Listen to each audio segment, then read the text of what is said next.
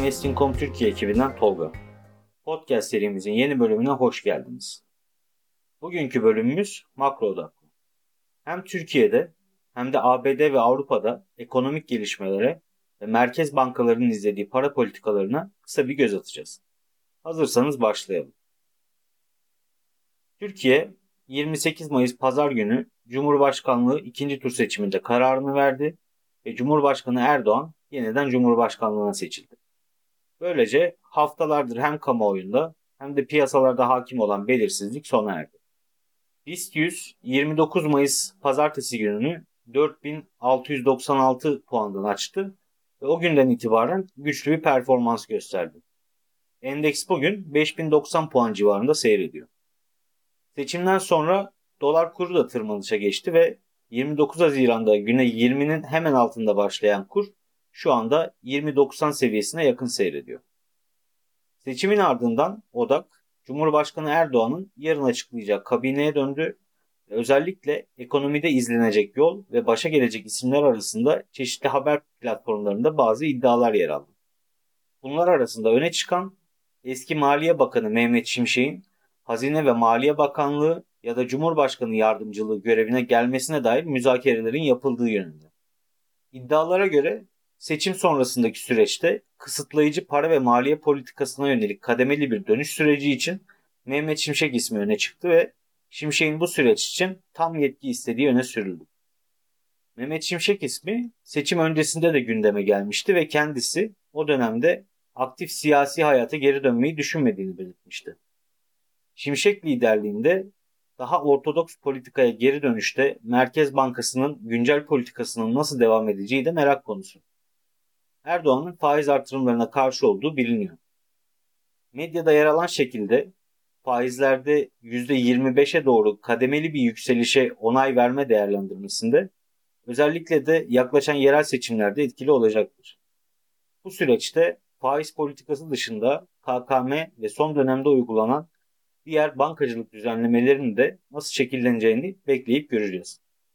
Ayrıca politika faizinde bir artış süreci başlasa bile faiz oranının enflasyon oranının altında kalacağı ve reel getirilerin eksi seyretmeye devam edeceği bir sürecin özellikle kur üzerinde yeterli etkiye sahip olup olmayacağı da merak konusu. ABD'de ise gündem geçtiğimiz haftada da incelediğimiz gibi borç tavanı kriziydi ve bu kriz uzun ve sert geçen müzakerelerin ardından 5 Haziran son tarihi öncesinde bir anlaşmayla sonuçlandı. Temsilciler Meclisi ve Senato'dan geçen anlaşmanın bugün ABD Başkanı Joe Biden tarafından imzalanması bekleniyor. Krizin çözülmesiyle birlikte piyasalar rahat bir nefes aldı ve gündem yeniden ekonomiye döndü. Bugün ABD'de Mayıs ayı istihdam raporu yayınlanacak ve analistler arasındaki beklenti Nisan ayındaki 253 binlik artışa kıyasla Mayıs ayında istihdamda 180 bin civarında bir artış kaydedilmesi yönünde.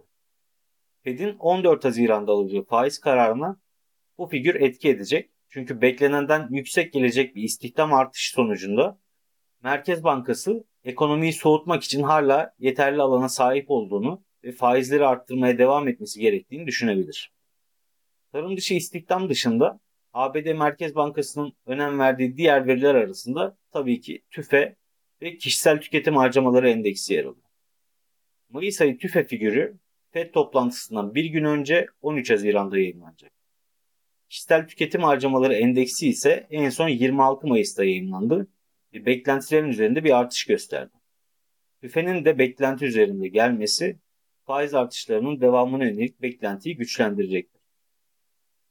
Avrupa Birliği'nde de Avrupa Merkez Bankası Mayıs başındaki toplantısında 25 bas puanlık bir faiz artışına gitti.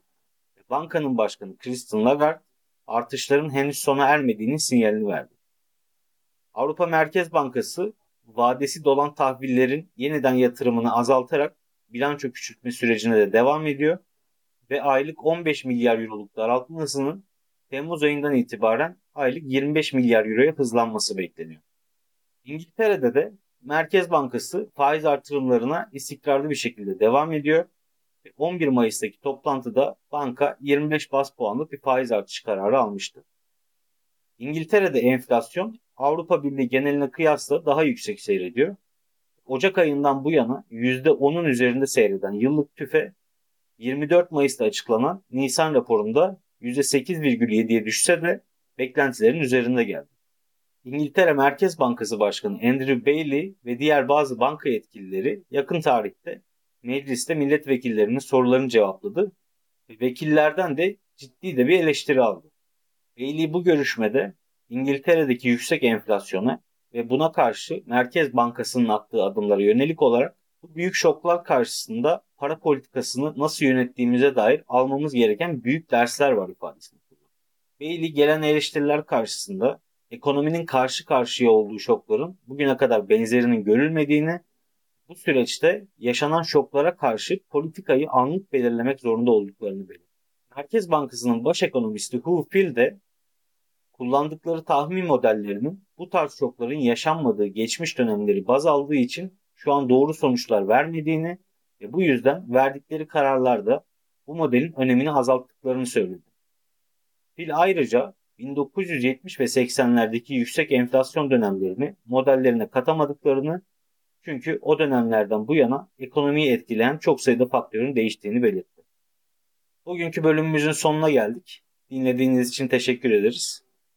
İçeriklerimize dair her türlü görüş ve sorularınızı web sitemizde ve uygulamamızda bulunan destek bölümlerinden ayrıca sosyal medya hesaplarında bize iletebilirsiniz. Haftaya görüşmek üzere.